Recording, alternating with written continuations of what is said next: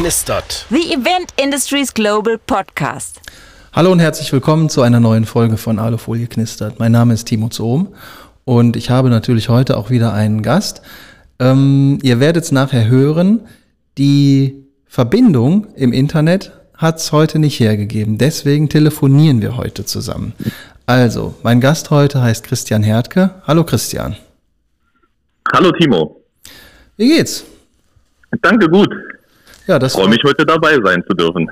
Ja, ich freue mich ganz. Freude ist ganz auf meiner Seite. Wir haben eben schon ganz kurz ein bisschen gesprochen. Wir sind jetzt gerade in der, ja, heute ist Donnerstag, gestern war Aschermittwoch. Wir hatten in Düsseldorf Karneval. Ich bin in einem Stück wieder an meinem Platz angekommen und dann haben wir gerade schon ein bisschen darüber geredet. Bei dir feiert man nicht so richtig Karneval, hast du erzählt, ne? Genau. Bei mir ist es keine Tradition aus der Historie. Wahrscheinlich liegt es auch daran, dass wir von der Familienseite her nicht aufgewachsen sind in dieser Kultur. Auch wenn ich jetzt in der Gebrüder-Grimm-Stadt Hanau lebe, was nicht weit entfernt ist von der Karnevalshochburg Mainz, ja, ist es dann trotzdem nicht meine Kultur. Ja, das macht nichts. Das bist du selber schuld. So, Spaß beiseite. Erzähl den Zuhörenden doch mal, wer du bist und was du eigentlich so machst.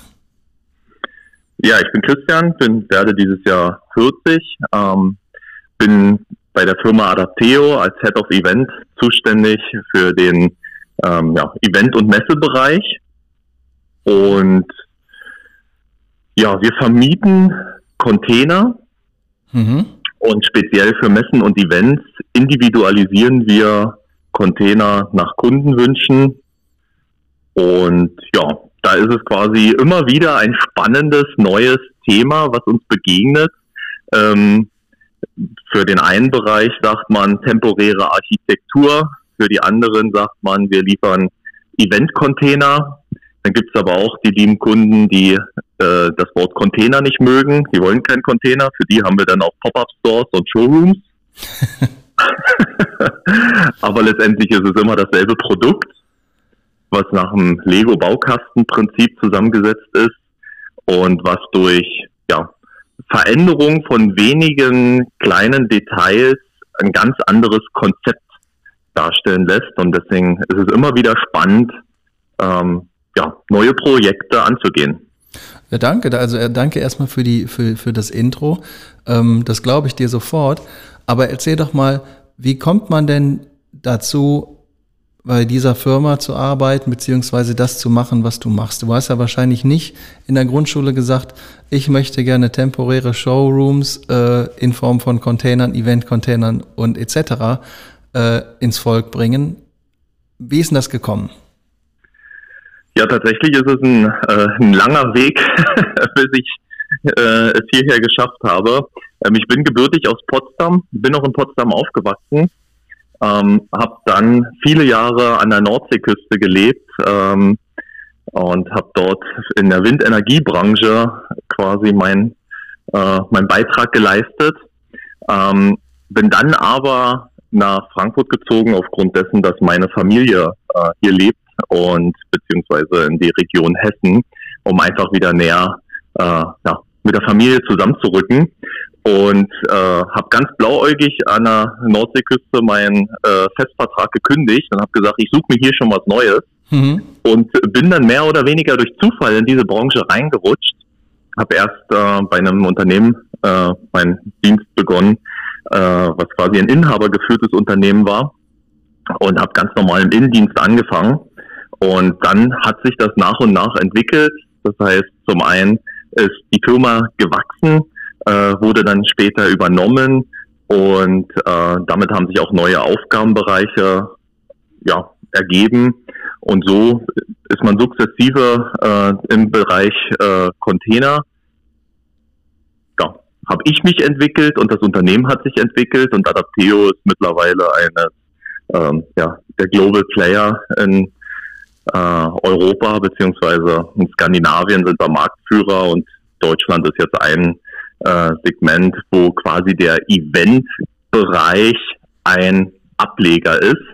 Ja, was eigentlich eine ziemlich spannende Geschichte ist, weil man diesen Veranstaltungsbereich, wo man ja die Container in unterschiedlichsten Facetten einsetzen kann, setzen wir auch für Schulen und Kindergärten ein. Und das ist das, was es halt so spannend macht, dieses zirkuläre Prinzip, dass man quasi die Gebäude immer wieder wiederverwendet, immer wieder anders, immer wieder einen anderen Verwendungszweck zuführen kann und trotzdem es immer dasselbe ist. Das ist ja cool. Was sind denn deine Aufgaben da genau? Ja, zum einen bin ich natürlich der Abteilungsleiter, der ein Team führt, was quasi für die Abwicklung zuständig ist. Zum anderen bin ich aber auch Ansprechpartner für Kunden und Agenturen. Und was mir da besonders viel Spaß bereitet, ist quasi immer wieder die Kreativität und das, was man die Gestaltungsfreiheit, sich dort einbringen zu können, nicht ein klassischer Verkäufer sein zu müssen, um einen Kunden, der klassische Kühlschrank, ja, du kaufst jetzt diesen Kühlschrank, der ist weiß und damit ist das Geschäft erledigt, sondern tatsächlich Kunden zu entwickeln zu einem partnerschaftlichen Zusammenspiel und das über viele Jahre. Ich bin jetzt mittlerweile seit 10 Jahren in diesem Unternehmen tätig und so haben sich auch Partnerschaften ergeben über die vielen Jahre. Also das heißt, dass man jetzt nicht einfach nur ein schnelles Geschäft macht, sondern dass die beratende Funktion auch immer wieder gegeben ist. Und das ist das, was das eigentlich so harmonisch macht, dieses Zusammenspiel, immer wieder andere Menschen zu treffen, aber dann diese Menschen doch auf dem Weg immer wieder weiter zu begleiten. Ja, das ist das, was es eigentlich so spannend macht. Ja, das glaube ich dir sofort. Das ist ähnlich ist das ja bei mir im Job auch. Und ich finde es immer klasse, wenn man, früher gab es ja die Definition von Lieferant, Zulieferer, Dienstleister, Kunde. Und da hat man direkt Hierarchien gebaut, die, egal in welcher Form, erstmal grundsätzlich da waren und für manche Leute da hatte ich immer das Gefühl, das sind so Gegebenheiten, die man dann auch mal ausnutzen kann, wenn man das denn möchte. Und mittlerweile ist es, hat sich das irgendwie so ein bisschen gedreht, finde ich, weil man redet nicht mehr von Dienstleistern und Lieferanten und Produzenten und Kunden, sondern man redet von Partnern, die man mit dem, was man tut, gegenseitig unterstützt. Also sicherlich gibt's eine Produktion, die irgendwann mal einen Container zusammenschweißt. Und sicherlich gibt's mal jemanden, der den Container umbaut und jemanden, der das plant und jemanden, der den dann final benutzt. Aber wenn man die ganze Sache so ein bisschen partnerschaftlicher betrachtet, wir haben einen Partner, der entwirft für uns einen Container. Das finden wir klasse. Dann bauen wir den Container mit denen um und dann machen wir da, weiß ich nicht, ein Klassenzimmer oder einen Verkaufsraum für neue Schuhe rein. Hast du das Gefühl, dass das genau so ist mittlerweile? Ja, genau. Ich sehe, dass das genau so ist und ich sehe auch, dass wir das an unserem, an dem Kundenstamm, dass wir einfach immer wieder dieselben Kunden haben. Dass man nicht immer wieder sich um Neukundengewinnung kümmern muss. Kaltakquise ist für uns überhaupt kein Thema, weil halt einfach, der am Markt einen Container, einen Showroom oder einen Messecontainer, wie auch immer, sucht, der weiß genau, wer ist der verlässliche Partner in diesem Augenblick. Na, klar gibt es viele Containerlieferanten und jeder kann irgendwie einen Container auf eine Messe stellen und dann steht da ein Gebäude. Aber das, was wir machen mit diesem individuellen Ausbau, dass wir Fassaden gestalten, ob das jetzt Glastüren sind oder Panoramascheiben, ich vergleiche mal gern mit einem Lego-Baukastenprinzip. Ne? Als kleiner Junge mal gern mit Lego gespielt hat, der kennt das, dass es immer die gleichen Bausteine sind, aber man daraus halt viele unterschiedliche kreative Dinge bauen kann. Und das ist halt das, was es immer wieder auch spannend macht. Ja? Dass das Gebäude, was danach fertig errichtet ist, mit ein paar anderen Konfigurationen immer wieder neu ist. Ja, absolut. Aber sag mal, wenn du hast jetzt total viele tolle Sachen davon erzählt, gibt es denn auch Herausforderungen, wo du sagst, boah, das ist irgendwie immer wiederkehrend und wäre schön, wenn man das mal in den Griff bekommen könnte. Das ist vielleicht nicht direkt auf deinem Arbeitsplatz, aber so in Gänze in dem, was du so tust. Ja, also was halt immer wieder die Herausforderungen sind die behördlichen Auflagen, die sich quasi immer wieder neu erfinden. Und man hat das Gefühl, dass seit Corona nach der Corona-Pandemie, dass viele irgendwie wieder das Geld irgendwie mit aller Gewalt in die Kassen spülen müssen. Und da werden auf einmal Dinge abgefragt, die sonst nie Thema waren oder die, wo der Schwerpunkt neu gelegt wird, wo man sagt, ja jetzt gib mir doch aber mal beispielsweise einen statischen Nachweis für irgendeine Klammer. Wo man sagt, wieso will man jetzt für eine Klammer einen statischen Nachweis? Das ist eine Klammer, die ist mit Schrauben befestigt, hat von mir aus eine beaufsichtliche Zulassung. Aber wieso muss dieses Detail jetzt abgerufen werden? Und da hat man das Gefühl, dass manche Dinge völlig überflüssig sind und manchmal auch an den Haaren herbeigezogen, was nicht sein müsste, was einem dann tatsächlich immer wieder auch so ein paar graue Haare bereitet, weil jetzt beispielsweise für irgendeine Klammer, für irgendein Detail gibt es dann halt keine Statik, da muss man diese erst neu rechnen lassen. Ist dieser Weg wieder über das Ingenieurbüro, klar kann man das alles rechnen, kostet aber wieder Geld, was nachher auch auf Unverständnis seitens Aussteller dann wieder stößt, der dann sagt, das müsst ihr doch wissen. Naja, ja, und das ist dann die Herausforderung, das zu erklären, warum da halt immer wieder auch Dinge neu abgefragt werden, die es eigentlich schon immer gab oder die schon immer da waren. Ja, das Problem gibt's in den Messegeländen oder je nach Veranstalter oder je nach Messegelände. Jeder hat so seine eigenen Richtlinien. Bei dem einen darfst du 2,50 Meter hochbauen, bei dem nächsten darfst du 3 Meter hochbauen, bei dem nächsten brauchst du ab 2 Meter eine Statik. Ist alles durcheinander.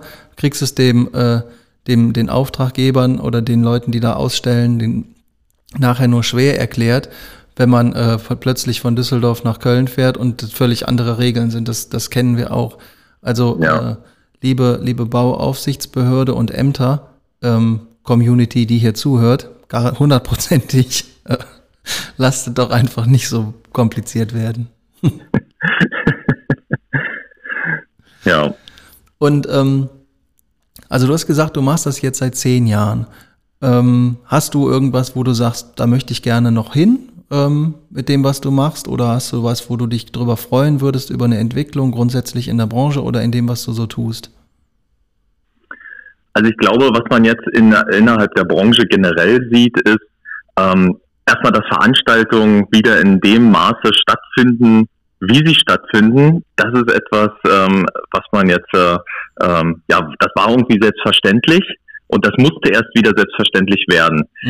Ich glaube aber auch, das wird jetzt zukünftig wieder noch mehr werden, weil alleine schon aufgrund der Veränderung unserer Welt, klar, die Digitalisierung, das ist super, dass wir jetzt aus der Entfernung uns unterhalten können, aber das ersetzt nicht die analoge Welt. Ich glaube, es ist immer noch etwas anderes, mit Menschen an einem Ort zusammenzukommen, ob das jetzt ein Festival ist oder eine Messe ist, wenn Menschen zusammenkommen, ist das Feeling immer noch etwas anderes, weil Persönlichkeit dann im Spiel ist. Ja, absolut.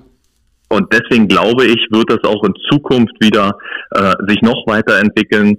Wir haben jetzt speziell in Deutschland natürlich unseren Fokus, Projekte abzuwickeln.